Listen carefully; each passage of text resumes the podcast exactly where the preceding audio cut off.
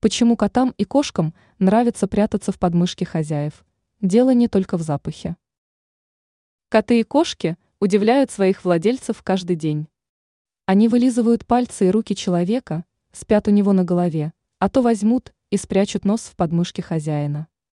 Обоняние у животных устроено иным образом, благодаря чему они улавливают те запахи, которые не слышит человек.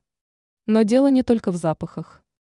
Эксперты рассказали, чем так интересны кошкам и котам хозяйские подмышки. Феромоны.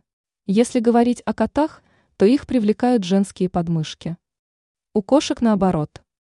Есть мнение, что дело в половых гормонах животных. Минеральные вещества.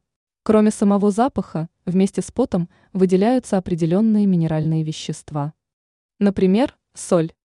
У кошки может возникнуть некоторая потребность в соли – и тогда питомец может периодически заглядывать в хозяйские подмышки.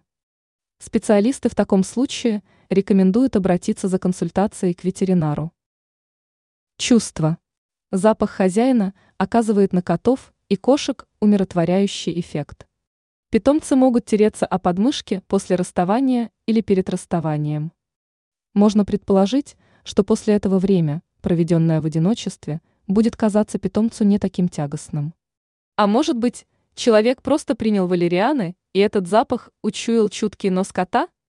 По словам экспертов, если такое поведение проявляется нечасто, то ругать кошку за это не следует. Ранее мы рассказывали, можно ли выпускать домашнюю кошку на улицу.